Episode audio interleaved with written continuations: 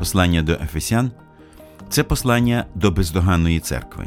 Саме такою Ісус Христос бажає бачити свою церкву.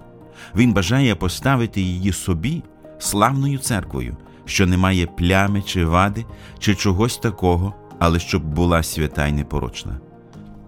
А про те, що необхідно зробити для того, щоб стати бездоганними, написано в посланні, яке ми з вами вивчаємо. Ви слухаєте подкаст Вивчаємо Біблію разом.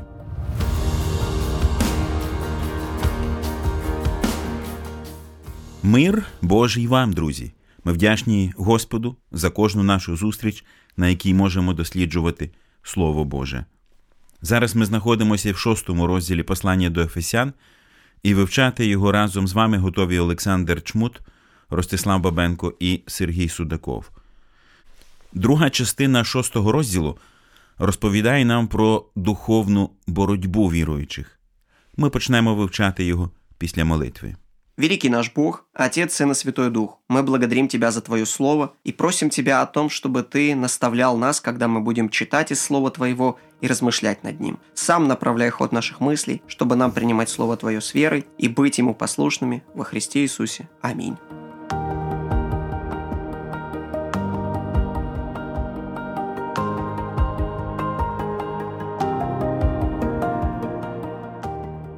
Сегодня, Сергей, я хотел бы поговорить с тобой о духовной войне, поскольку я понимаю, что это основная тема. О чем, собственно, говорит этот отрывок? Введи нас в контекст последнего раздела этого послания. Апостол Павел, как и все Священное Писание, пропитано настоящим реализмом. Библия не дает нам картины слепого оптимизма, который игнорирует проблему зла, проблему присутствия греха в этом мире. Библия также лишена страшного депрессивного пессимизма, который сгущает краски настолько, что нет никакой надежды, и все, что нам остается, это бить себя в грудь и плакать. Библия представляет нам здоровый баланс, показывая нам, что тот мир, который сотворил Бог, и мир, который был хорошо весьма, несмотря на то, что он впал в чудовищный грех и оказался под проклятием, Бог спасает из этого мира свой народ и ведет путем восстановления. И он будет продолжать эту работу до последнего дня, доколе не восстановит весь мир, мы увидим новую землю под новыми небесами, и доколе не наполнит эту новую землю полным числом спасенных. Поэтому мы видим библейское мировоззрение в этих четырех основных словах – сотворение, грехопадение, искупление и восстановление.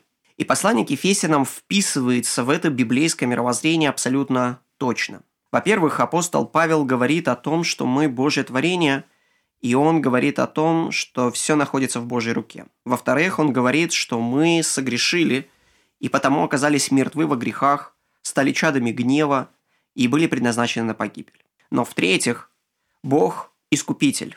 Он не оставил нас погибать в наших грехах.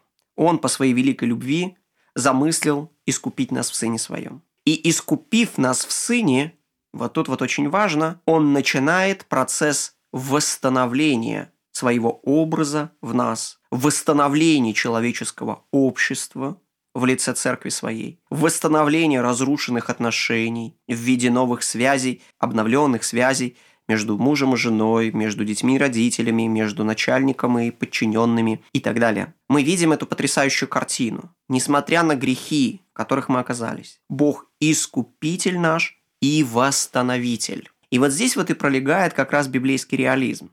То, что Бог искупил нас, служит для нас огромной дозой оптимизма, говоря нам, что все будет хорошо. Христос уже одержал победу на кресте. Фактически, ничто не помешает Богу довершить эту победу до конца. И Бог эту победу Христову применяет к жизни верующих и осуществляет в жизни верующих процесс восстановления. Даже не к тому состоянию, в котором мы были при творении, но к состоянию еще более возвышенному, к состоянию вечной жизни, который завоевал для нас Сын Божий. Итак, послание к Ефесиным дает нам настоящий библейский реализм, показывая нам, что мы искуплены, а значит благословлены всяким духовным благословением в небесах. а значит имеем славную будущность и твердую уверенность. С другой стороны, поскольку грех еще присутствует в этом мире, поскольку процесс применения спасительной благодати все еще осуществляется, доколе Христос не возвратится, мы не достигли здесь совершенства. И мир вокруг нас все еще находится в состоянии буйства греха. И мы призваны не только наслаждаться спасением, которое получили во Христе Иисусе, но применить это спасение каждому дню жизни. И поэтому это реализм. Мы спасены, и мы призваны применить это спасение. Мы хранимы в Божьей руке, но злой грех еще есть вокруг нас и даже внутри нас. И мы призваны вести борьбу на основании совершенного Христом спасения со злом и тьмой, которая все еще остается вокруг нас и внутри нас. Это настоящий библейский реализм. В этой борьбе у нас есть уверенность, потому что Христос совершил победу. В этой борьбе у нас есть сила, потому что Христос Иисус приобрел все могущество. Но при этом это могущество и эта сила не остужают нас, а зажигают нас для борьбы, оставляя нас реалистами, потому что зло все еще присутствует вокруг нас и даже в нас. І тепер ми прочитаємо цей досить об'ємний текст про духовну боротьбу, Яким фактично і завершується послання до Ефесян. Я читаю з 10 по 20 вірші. Нарешті, мої брати, зміцняйтеся Господом та могутністю сили Його. Зодягніться в повну Божу зброю, щоб могли ви стати проти хитрощів диявольських. Бо ми не маємо боротьби проти крови та тіла, але проти початків, проти влади, проти світоправителів цієї темряви, проти піднебесних духів злоби. Через це візьміть повну Божу зброю, щоб могли ви дати опір дня злого і все виконавши, витримати. Отже, стійте, підперезавши стегна свої правдою і зодягнувшись у броню праведності, і взувши ноги в готовність Євангелії миру. А найбільш над усе візьміть щита віри, яким зможете погасити всі огнені стріли лукавого. Візьміть і шолома спасіння і меча духовного, який є Слово Боже. Усякою молитвою і благанням кожного часу моліться духом, а для того пильнуйте з повною витривалістю та молитвою за всіх святих. І за мене, щоб дане було мені слово відкрити уста свої і з осміливістю провіщати таємницю Євангелії, для якої посол я в кайданах, щоб сміливо про неї звіщати, як належить мені. Хотелось бы, чтобы ты немножко объяснил, о каких конкретно врагах говорит э, Павел в духовной войне. Кто наши враги? Против кого конкретно эта война? Что мы можем видеть из текста? Апостол Павел, начиная с 10 стиха, говорит, «Наконец, братья мои, укрепляйтесь Господом и могуществом силы Его». Это оптимизм. Это как раз вот тот самый оптимизм. У нас есть могущество силы Иисуса Христа, у нас есть сам Господь Иисус, потому что под Господом здесь имеется в виду Иисус Христос. Поэтому действительно у нас есть эта сила. Но эта сила призвана быть примененной к борьбе с нашим врагом. Кто же этот враг? И вот мы читаем в 11 стихе «Облекитесь во все оружие Божие, чтобы вам можно было стать против козней дьявольских, потому что наша брань не против крови и плоти, но против начальств, против властей, против мироправителей тьмы века сего, против духов злобы поднебесных». Итак, наша война, духовная война, ведется против духовных сил, против сатаны, против мира, против плоти. Здесь это все воплощено словами власти, а основной акцент сделан на дьяволе. Церковь давно говорит о том, что у верующих есть три основных врага. Это сатана и его приспешники, которые являются духовными существами, падшими ангелами. Некогда святые, они восстали против Господа. И теперь в своей злобе и силе они пытаются навредить замыслу Божьему и навредить образу Божию людям. Во-вторых, это мир, это система ценностей, которая существует в головах людей, в обществе, вокруг нас. И эта система ценностей враждебна Царству Божьему. И в-третьих, это плоть. Плоть – это система ценностей внутри человека, которая враждебна Царству Божьему. Она выражает себя в греховных склонностях, в нелюбви к Богу, в желании потворствовать себе, в эгоизму и так далее. Итак, три основных врага – это сатана и его приспешники, это мир и это плоть. И основной акцент здесь апостол Павел делает на сатане. Но нужно понимать, что эти три основных врага не действуют независимо друг от друга. Они действуют в некой связке. Вспомните, как об этом сказал Иисус Христос, говоря с фарисеями. Фарисеи хотели исполнять свои собственные похоти, говорит Иисус. Но при этом они были детьми дьявола, потому что они делали именно то, чего хотел дьявол. Они хотели разрушить дело Евангелия. И это то, чего хочет сатана. Поэтому, когда фарисеи руководствовались плотью, они на самом деле действовали в согласии с сатаной. Это же мы видим и в действиях Иуды. Иуда пытается достичь предательством Иисуса Христа своих собственных коварных планов. Но эти планы описывают евангелисты как согласие с действиями сатаны. Потому что сатана вошед в Иуду. То есть эта фраза говорит не о том, что Иуда стал одержимым. Эта фраза говорит о том, что между замыслами Иуды и замыслами сатаны было полное совпадение. Их интересы совпадали. Поэтому штука такова, что сатана ненавидит Бога, он ненавидит замысел Божий, он ненавидит Евангелие, он ненавидит Царствие Божие. И он делает все, чтобы действовать вопреки Богу, Его плану и Царствию Его. И это именно то, чего хочет наша плоть. Это именно то, к чему склоняются наши греховные желания. Реализовывать свою волю, а не Господню. Провозглашать радостную весть во грехах, а не в праведности и во Христе Иисусе. И это именно та же система, которая укореняется в мире, то есть в системе ценностей, понятной Царствию Божьему, в обществе вокруг нас. Итак, хотя, конечно же, апостол Павел здесь упоминает основного врага – дьявола и его приспешников. Тем не менее, дьявол действует в согласии с нашей плотью и с миром. Поэтому мы бы могли сказать, что здесь описана вся враждебная Царству Божьему триада. Сатана, мир, плоть. Ну, послушай, разве он здесь не говорит о начальствах и власти, подразумевая политические, экономические, ну, обычные земные структуры общества? Это очень хороший вопрос, потому что он кажется напрашивающимся, так как здесь используются слова «начальство», «власти», «мироправители». Эти три основных термина мы, конечно же, находим при описании государственных политических структур. И при таком толковании это вообще здорово укладывается на повестку дня, которую мы видели в 20 веке, например, в эпоху революции, так называемую, когда общество свергали своих правителей, как, например, Октябрьская революция или перевороты, там, Французская революция несколько раньше, которые свергали политические структуры – в надежде, что это приведет общество к процветанию. Сегодня как никогда популярен такой тезис, который звучит буквально следующим образом. Проблема не в людях, а в структурах. Проблема не в отдельных поступках, а в системности. Политикум, экономика на системном уровне поражены грехом. И изменение структур приведет к добру. Поэтому нужно заботиться не об изменении сердец и желаний. Это полумера, говорят сторонники подобных идей.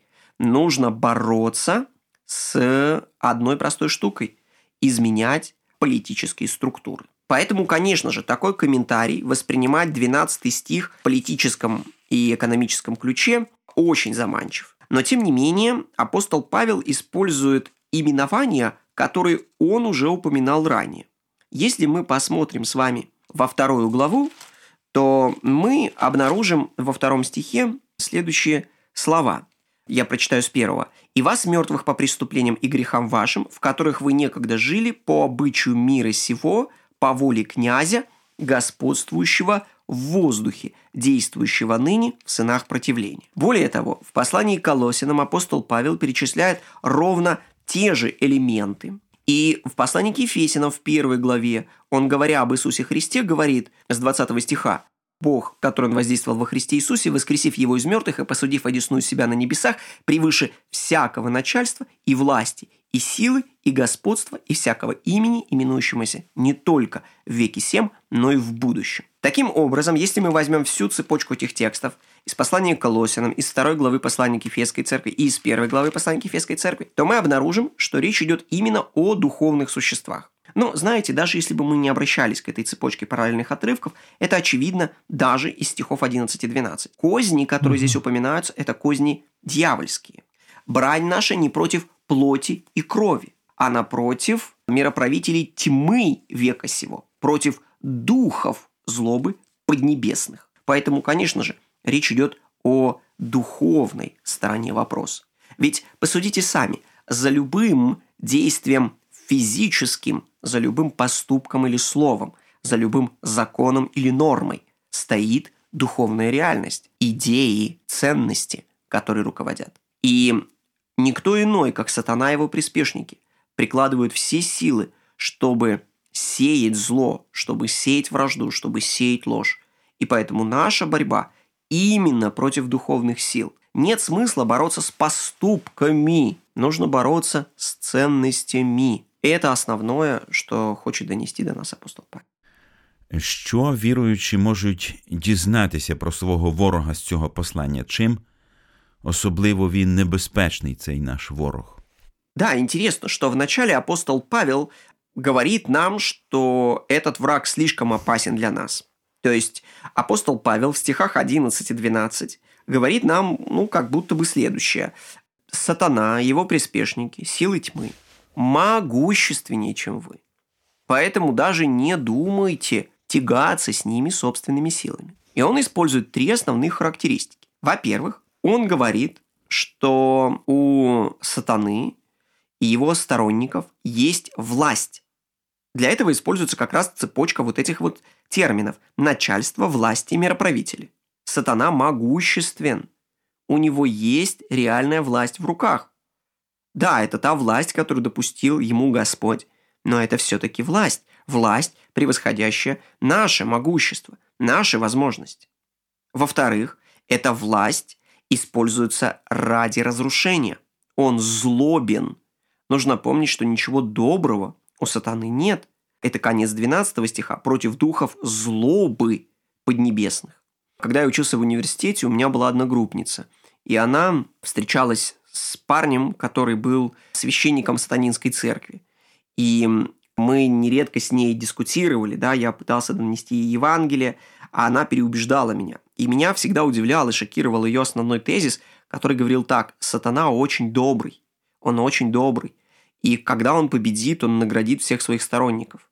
Это просто поразительная штуковина, насколько ангел тьмы рядится в одежды света. Но апостол Павел – говорит нам прямо, движимый Духом Святым. Сатана и его сторонники злобны. Плоть злобна, мир злобен. Итак, первая характеристика – это могущество. Вторая характеристика – это злоба. Но есть третья характеристика – это хитрость. Конец 11 стиха, посмотрите, чтобы вам можно было стать против козней дьявольских. Козни – это буквально можно было бы передать как хитрость, хитросплетение, подковерщина. Поверьте, сатана – удивительный интриган. Мы видим, как интриганит даже наша собственная плоть. Но сложно найти человека, который, делая бы преступление, называл его прям преступлением. Воровитый человек, который крадет на работе, называет себя не воровитым, а называет себя домовитым. Он все тащит в дом. Жадный человек не называет себя жадным. Он называет себя рачительным и экономным. Человек грубый и неучтивый называет себя прямолинейным, честным и откровенным. Лицемер всегда скажет о том, что лагідне телятко двух маток сосе. И так далее. Правда заключается в том, что грех хитер, представляя себя хоть в нашей плоти, хоть в мире вокруг нас, хоть в кознях дьявольских. Он поступает всегда хитро – Грех не приходит как откровенное зло и разрушение.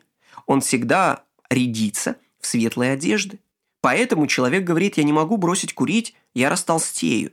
Я не могу не выпить, я буду себя плохо чувствовать. Я не могу не ругаться, мне нужно снять стресс. Я не могу не обманывать своих клиентов, как я вообще тогда смогу зарабатывать? И так далее. Поэтому нам нужно помнить, что сатана могуществен, сатана злобен и сатана коварен. Эти три характеристики должны отрезвить нас и напомнить, что сами мы ничего не можем. И именно поэтому нам необходима не наша сила, а сила свыше. И вот тогда вопрос, а что мы можем предоставить нашу защиту? Или вот, как ты сказал очень хорошо, не мы, а Бог. Что Он нам дает? Да, это как раз, видите, здесь пример оптимизма. То есть апостол Павел представляет нам реализм, описывая нашего врага и его характеристики, описывая нам весь ужас того, с чем мы сталкиваемся, а затем он идет путем силы, которая у нас есть. Это не наша сила, это сила Господня. Десятый стих. «Наконец, братья мои, укрепляйтесь Господом, не собой укрепляйтесь, не бравируйте мышцами, не уподобляйтесь подросткам, полагайтесь на Господа и полагайтесь на Его силу. Что это за сила? Эту силу мы уже находили в 1.19 послании к Ефесянам. Я прочитаю для вас. Угу. «И как безмерно величие могущества Его в нас, верующих, под действию державной силы Его». Почему мы верим? Потому что Его могущественная сила действует в нас. И что эта могущественная сила делает в нас? Она дает нам возможность преображаться в образ Христов и противостоять даже самым могущественным и злобным козням мира, плоти и сатаны. Вот почему Слово Божье говорит нам, тот, кто в нас, сильнее того, кто в мире. Это Божья сила в нас. Это Его укрепление в нас.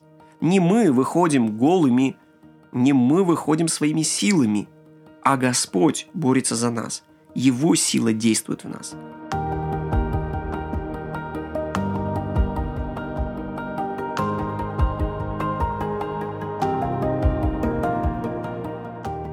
Друзі, ми мусимо пам'ятати про те, що маємо насправді серйозного ворога, проти якого боремося. Цей ворог набагато підступніший, жорстокіший і небезпечніший, ніж російські окупанти. Саме тому апостол застерігає про його підступність. Зодягніться у всю Божу зброю, щоб ви могли стати проти підступності диявола, проти хитрощів в іншому перекладі. Під час війни у Північній Кореї кожен американський солдат, який прибував до цієї країни, отримував брошуру Знай свого ворога. В ній містилася вся інформація про північнокорейських вояків, як вони виглядають, як мислять, де переважно ховаються, як атакують. Знаючи відповіді на ці питання, можна було передбачити, хто виграє, а хто програє війну. Кожен солдат, який заступав наряд, був зобов'язаний уважно читати брошуру доти, доки не вивчить її на пам'ять.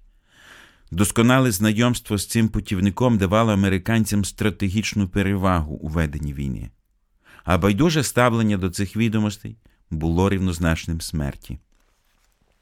Всю необхідну інформацію про нашого духовного ворога, про сатану, ми можемо знайти в Слові Божому. Наприклад, Біблія говорить про диявола як про спокусника. Він, до речі, використовував цю свою здібність для того, щоб звести навіть Христа. І ось приступив до нього спокусник і сказав: Коли ти син Божий, Скажи, щоб каміння це стало хлібами. Це у Матвія в 4 розділі написано.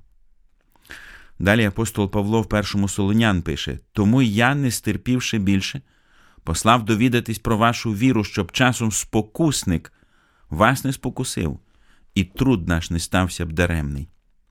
Весь свій багаторічний досвід зваблювання спокусник використовує на людях, які сповідують Ісуса Христа. Він хоче звести їх з правдивої дороги. Важливо знати цю рису нашого ворога. Він постійно до самого свого кінця воюватиме з церквою, і диявол і його слуги завжди становитимуть для нас небезпеку. Бо повстануть христи неправдиві і неправдиві пророки, і будуть чинити ознаки та чуда, щоб спокусити як можна і вибраних. атаки спокусника не припиняться доти, доки його не зупинить Господь. Ми, християни, завжди у небезпеці, ми завжди будемо мішенню ворога. Щоб завжди бути пильними, нам потрібно про це знати. Сатана дуже підступний ворог. Він неперевершений майстер перехитрування. Сатана спокушає людину хитрощами. Саме від цього застерігає апостол Павло своїх читачів, щоб нас сатана не перехитрував відомі бо нам його задуми. В чому полягає хитрість диявола? Спокушаючи людину, диявол бере нейтральні, а іноді навіть корисні речі, розташовує їх на слизькому місці на спокусі. І тоді виникає проблема. Це яскраво ілюструє історія з Євою. І сказав він до жінки, чи Бог наказав не їжте з усякого дерева раю. Диявол привабив увагу Єви прекрасними деревами в саду і, зрештою, вивів жінку на слизьке місце, де вона впала. Так само він намагався спокусити Христа, коли пропонував йому перетворити каміння на хліби. Ні каміння, ні хліб не були негативними речами. Вся проблема полягала в тому, що потрібно було послухатися сатани. Спокушаючи тебе, диявол може застосовувати на перший погляд достатньо нейтральні речі, наприклад, невинні побачення, гроші, які можна позичити напівправдою, і подібне цьому. Саме тому апостол Павло застерігає нас, щоб нас сатана не перехитрував, відомі бо нам його задуми. На жаль, часто дияволу вдається перехитрувати Божих дітей. А інколи віруючий може і гадки не мати, що давно піддався спокусі. Щоб не стати жертвою сатанинських хитрощів, потрібно кожну свою думку, кожне своє слово, кожну свою дію узгоджувати з Божим Словом. Якщо та чи інша річ викликає в нас сумнів, краще уникнути її, щоб не наразитися на небезпеку. І саме для того, щоб нам вистояти в боротьбі, Господь дав нам необхідну зброю. І що саме це за зброя? Ми говоритимемо в нашому наступному випуску. А сьогодні кажемо всім до побачення. Дякуємо, що прослухали цей подкаст. Ви можете підтримати наше служіння за реквізитами в описі. Свої відгуки надсилайте нам за посиланням знизу. На все добре і до наступних зустрічей.